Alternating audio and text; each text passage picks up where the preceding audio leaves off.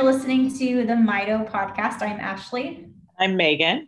And this is our second half of a podcast. We were talking to Stephanie Miller um, in a prior podcast about her daughter Raylin and her story, well, what started with her Mito journey.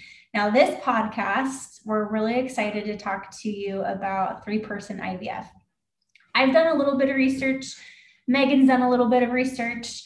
Um, so we would love to hear where you what you know basically where you started um, and then maybe afterwards megan and i can talk a little bit about the stuff that we've also kind of discovered or, or have read about.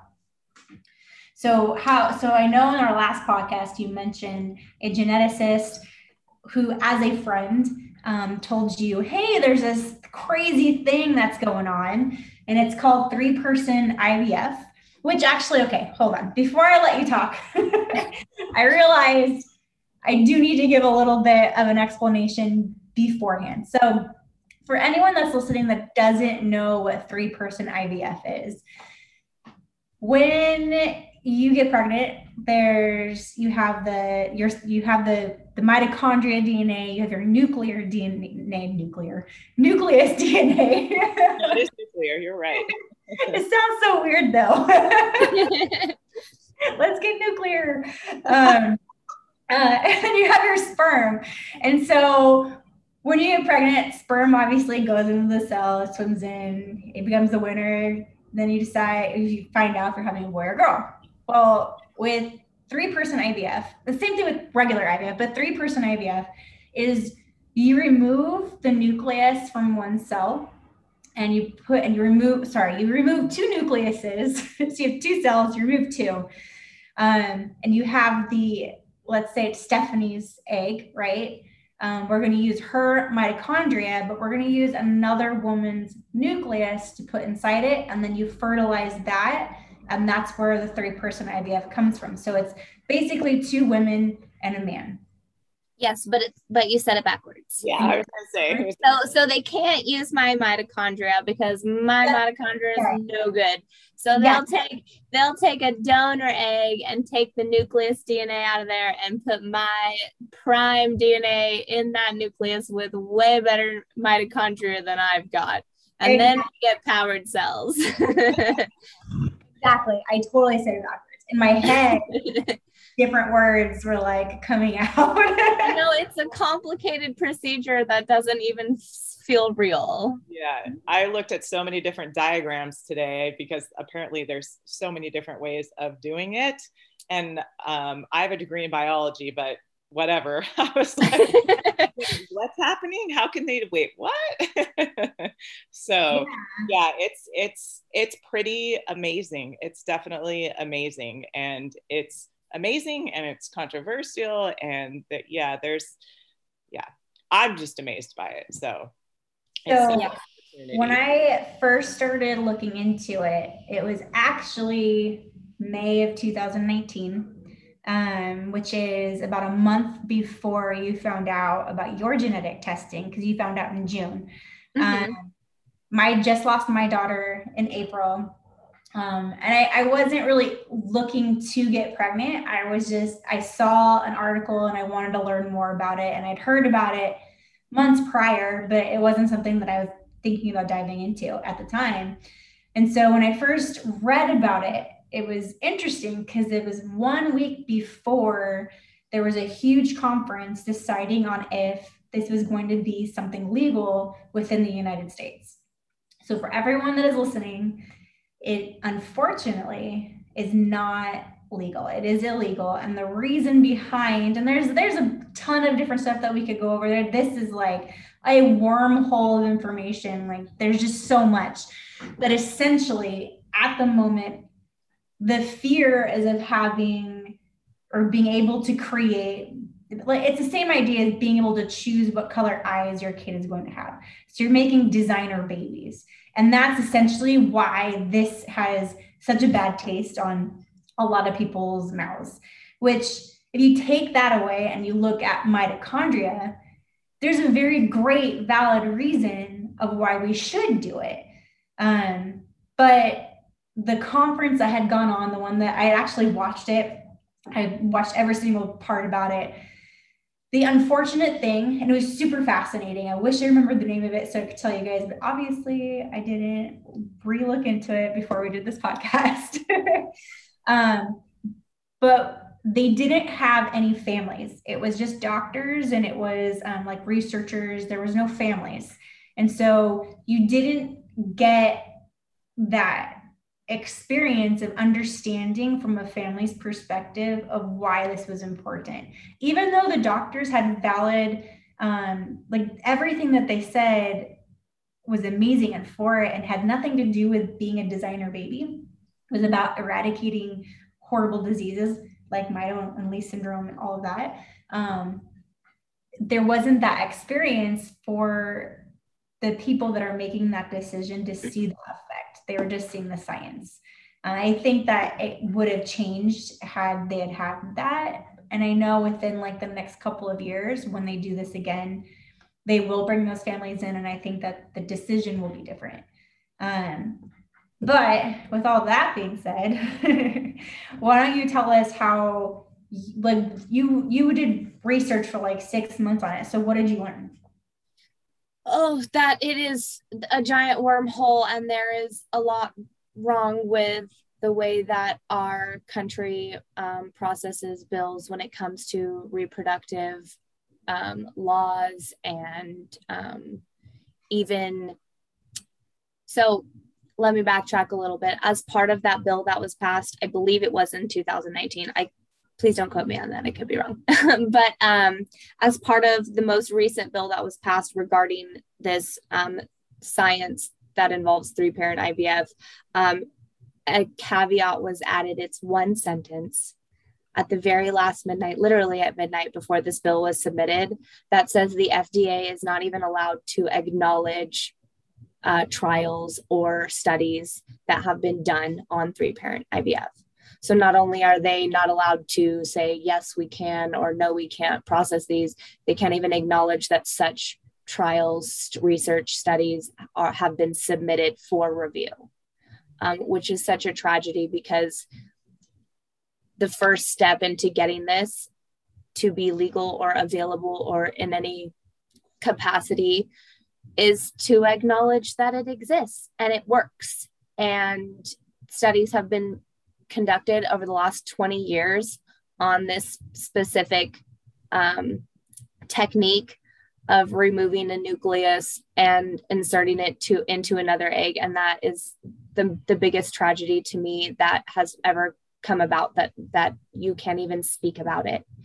Um, but as far as the things that i've learned I've read articles which put me into studies about parents or people that have had Lee syndrome and have been diagnosed later in life and how um, children could be affected and if they using this technique um, will show back up even if the mitochondria because there's no guarantee that all of the mitochondria say from me um, will be completely left behind. Some of it will make it into the new cell and will the bad mitochondria take over? Will it come back in later generations? Um, or is this kind of like a one and done and we've eradicated it from this bloodline? Um, and they don't really know um, a lot of those things. So the first thing that I did was email every uh, single organization on every email address that I could find publicly available to see if they are taking patients. So, right now, there are um, three places in the entire world, and that would be uh, I don't know the name of it, but there is um, a clinic in the Ukraine that does this technique. Newcastle Fertility Clinic in um, England does this technique. And the Institute of Life Clinic in Athens, Greece does this technique. So I first, um, you know, I sent them all emails and never heard back for months. I sent them all emails again and was redirected to, you know, oh no, this, you know, you're a foreigner. We don't want to talk to you. Or there's a, there was always, we're not really going to address this. um, responses. Finally, I was able to connect with somebody in the Ukraine that was like, Yeah, we'll totally take you. IVF costs $40,000. And if you want this special technique, it's another $40,000. And I don't have that kind of money. so I said, Thank you, but no thanks. I will have to pass because, as much as this is something that I need in my life, $80,000 is a lot to spend on something that's not a guarantee. And um, when I talked to Newcastle Fertility, finally got somebody that knew what I was talking about. And they were they let me know that as much as they would love to have me, um, they are under contract with their government that they are not allowed to accept foreigners. so for a brief minute, I asked my husband if we were going to move to England and become citizens. because I wanted it so bad. Um, and then um, I found the Institute of Life in Athens, Greece, and I emailed them um, because their website said they were in clinical trials. I was like, I'll be part of a trial. I will die. Will do anything. So they let me know that their clinical trials were only for women who were over the age of 40, had four or more failed IVF attempts, and husband had or partner had to have a sperm count over a certain number. And I emailed them back and said, I can't do regular IVF. That doesn't help my mitochondria issue at all, and it will be failed. So let's just skip all of that. And when I used the words mitochondrial disease, everything changed. I got emails back faster than I ever th- ever could have thought possible um, from a 10 hour time difference. And they, um, that was Wednesday, right after Thanksgiving. And they were like, let's have a Skype interview, meet, talk about where this came from, what we can do, and if you would be qualified. So, two days later, I got up at four in the morning to have um, a Zoom call that for them was in the afternoon. And uh, they said, We think you would be a perfect candidate for this. Come out in two weeks. and I said, I don't know if I can make it halfway across the world in two weeks. I just um, don't have that kind of money. So I asked them if we could wait till after Christmas. And uh, this was in uh, winter of 2019. And they said, Yeah, but we want you here as soon as possible. So get off your birth control, change your diet, um, do all of these crazy things, start taking prenatals and vitamins and like treat yourself like you're about to be or are already pregnant. And I went from never having a chance, thinking that I was never really going to ever be able to have my own babies um, safely, to I might be pregnant in three months. So we got everything together. I got off birth control that I had been on for nine years. And let me tell you, that is a hormonal roller coaster. um, so we uh, scheduled our flights the next month. And four days after my 28th birthday, we flew all the way to Greece and started IVF drugs. And let me tell you, they are so much cheaper over there so much cheaper for a two week uh, plan. I don't even know what to call it with um, my Gonal-f and all the other good stuff. I paid $875. Wow. Which is wild because I have I don't have a lot of friends, but I've made a lot of friends in the IVF world online and through Facebook groups and stuff. And so many of them have sold cars, taken second jobs, and it just like breaks my heart that it's so expensive but those drugs can be shipped to the US legally. So please take advantage of that if you can. I like uh, that plug. yeah. Oh, yeah. I'm here for it. Um, so we went to Greece and they um, originally thought that we were going to stay there for the entire time um, while they uh, did an egg retrieval and prepped these eggs and then um, did a transfer. And at the end of the day, they thought that that was going to be too much, too fast, and too high of a risk to try to do all of that in one fell swoop, which turned out to be a good thing because three days after my egg um, retrieval, and we got uh, 10 healthy eggs um, or quality eggs for um, transfer.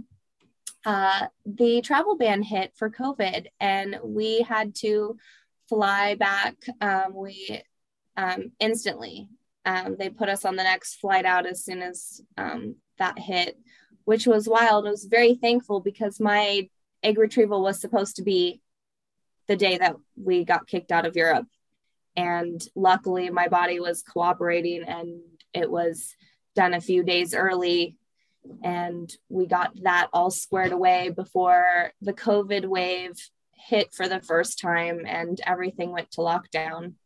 So, that I'm very grateful for. And um, that was such a whirlwind experience. But of course, that has turned my couple months waiting game into a year and a half waiting game, um, which has turned me on my head. I just want to be able to, you know, and of course, being so far away, communication is really just relatively non existent. They have a lot going on. They were, of course, shut down for most of last year. And uh, um, I actually just received word like five weeks ago, maybe six, that um, the actual uh, replacement therapy that they are doing is what that's what it's called um, gene replacement therapy um, is happening this month so i haven't heard back from them i'm hoping it happened. I'm hoping it went well.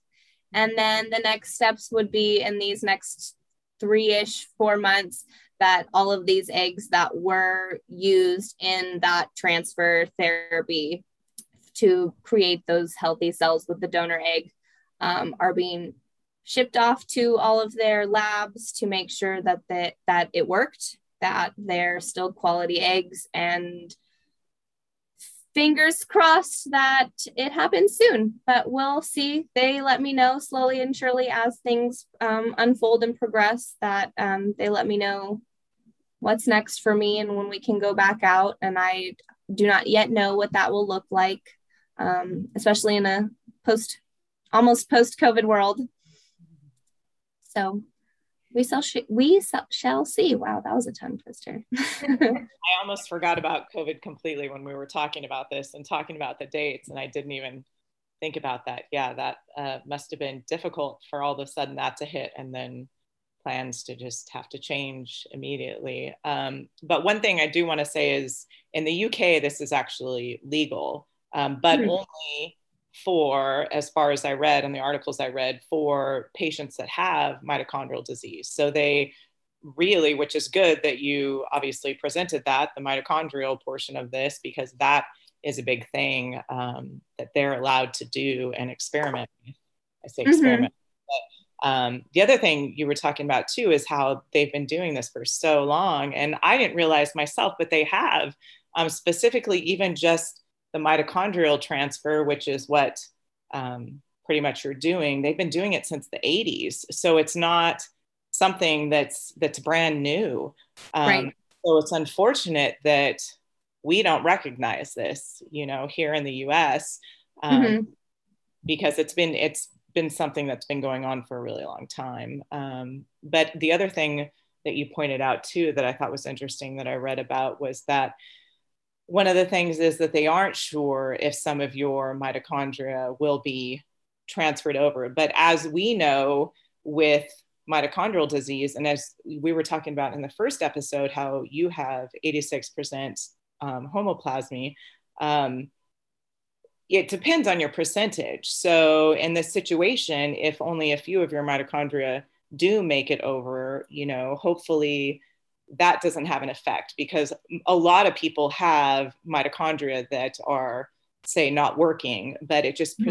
depends on the percent that is in your mm-hmm. actual cells that will create a mitochondrial disease so um, yeah it's this whole thing is just so interesting and um, it's unfortunate that we don't have it here right so my husband and I actually had an opportunity this last winter uh, to travel to Oregon in Portland um, uh, their School of Science.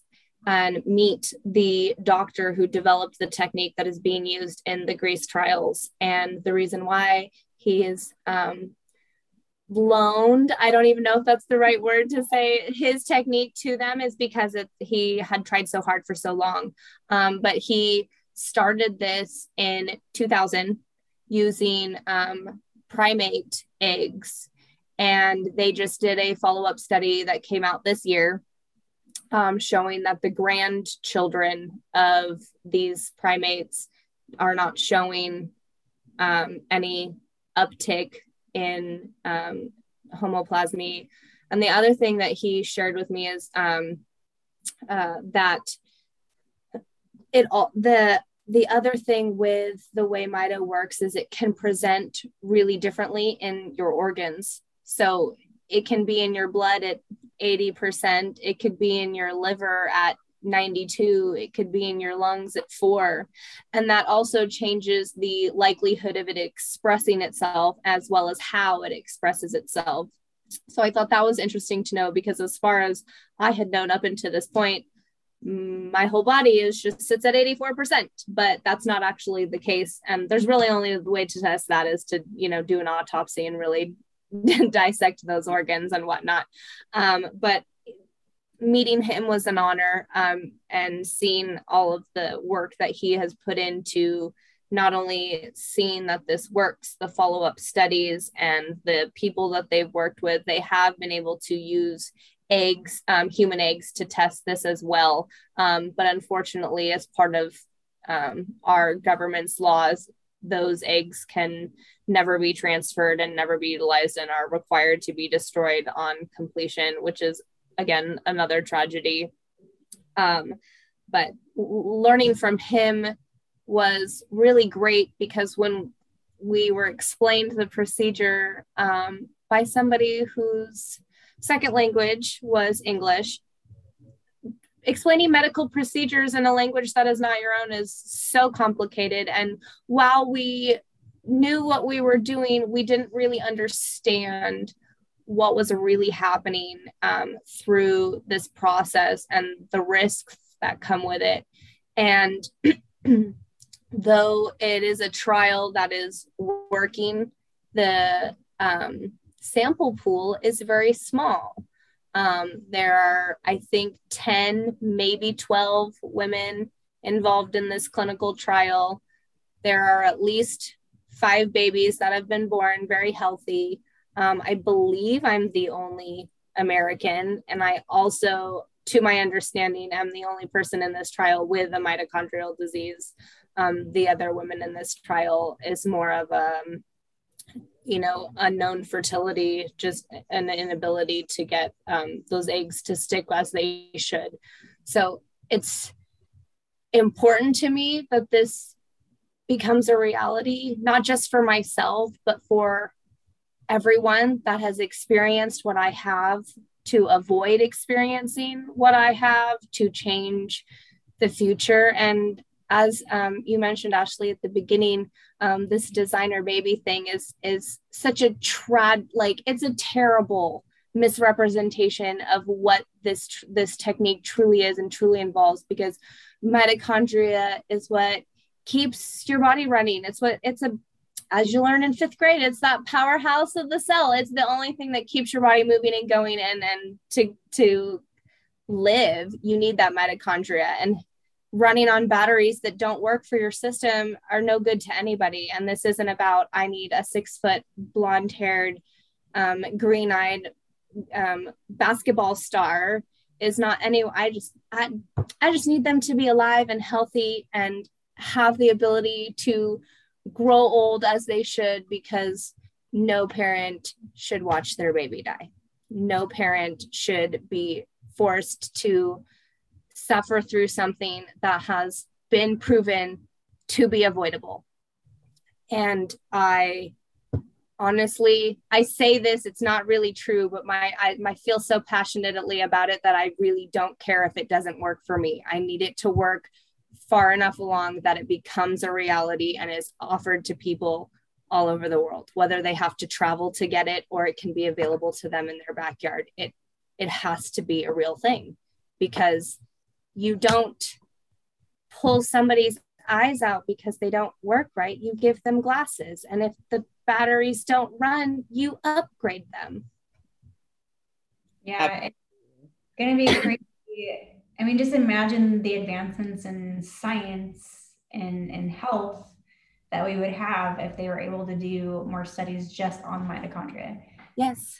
It's mm-hmm. just crazy. And and Megan and I have talked about it before. And the 5K that we do that we fundraise for, it doesn't just benefit mitochondria, it, or excuse me, mitochondrial diseases or mitochondrial dysfunction. It affects everything that has to do with mitochondria. So that's autism, that's Alzheimer's, Parkinson's, ALS. It's hundreds of different diseases and dysfunctions that if we could just make the mitochondria better, like feel better and and and heal rather than die, then mm-hmm. Amazing what we could do. Absolutely.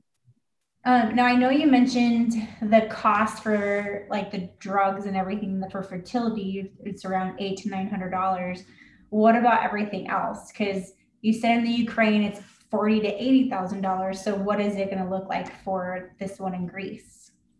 I am actually fortunate enough to be a part of this trial and have it not cost me anything. That's amazing. So we we paid for our travel and our stay and our medications and um, some of the outside tests like an EKG, um, blood tests. I um, we covered those, but as far as the IVF and the transfer therapy itself are um, not at any cost to me. That's amazing. Which is an absolute godsend. Yeah, yeah. When I was looking into it, um, I actually found a doctor in New York that is doing Dr. Zhang. Yeah, who is doing um, research and he is so they're doing the beginning part. So they're doing everything that's possibly legal in the US. And then at the point of where it becomes no longer legal, that then they fly out to the Ukraine to finish the process. And so you can go all the way through getting the eggs extracted, and then they take your eggs to Ukraine, doctor them up out there, and then go through the process.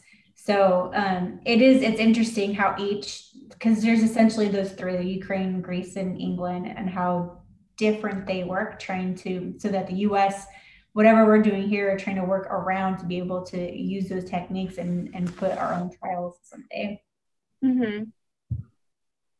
I was told, I don't know any deeper information on this, but I will just share it because um, Dr. Sucre and his team shared this with me not to trust Dr. Zhang as far as I could throw him was just something that was mentioned to me. I, I would trust them with my life, my family's life. Um, but because of his need to skirt around these rules and the cost that yeah. he charges to make that happen is unfortunate. Yeah. However, everyone is free to make their own decisions. Yeah, yeah and and I can understand that. I mean, on both sides, you know. Um, I right. Can't, oh, absolutely. I can't imagine what it's like to be a doctor who's on the edge of like this crazy amazing groundbreaking. Yes, exactly, and not be allowed to finish that research. You know, not condoning anything, obviously, but absolutely. Oh, you know, yeah but yeah, definitely everyone that's listening, you have to make the, the, what's the best decision for you and for your family.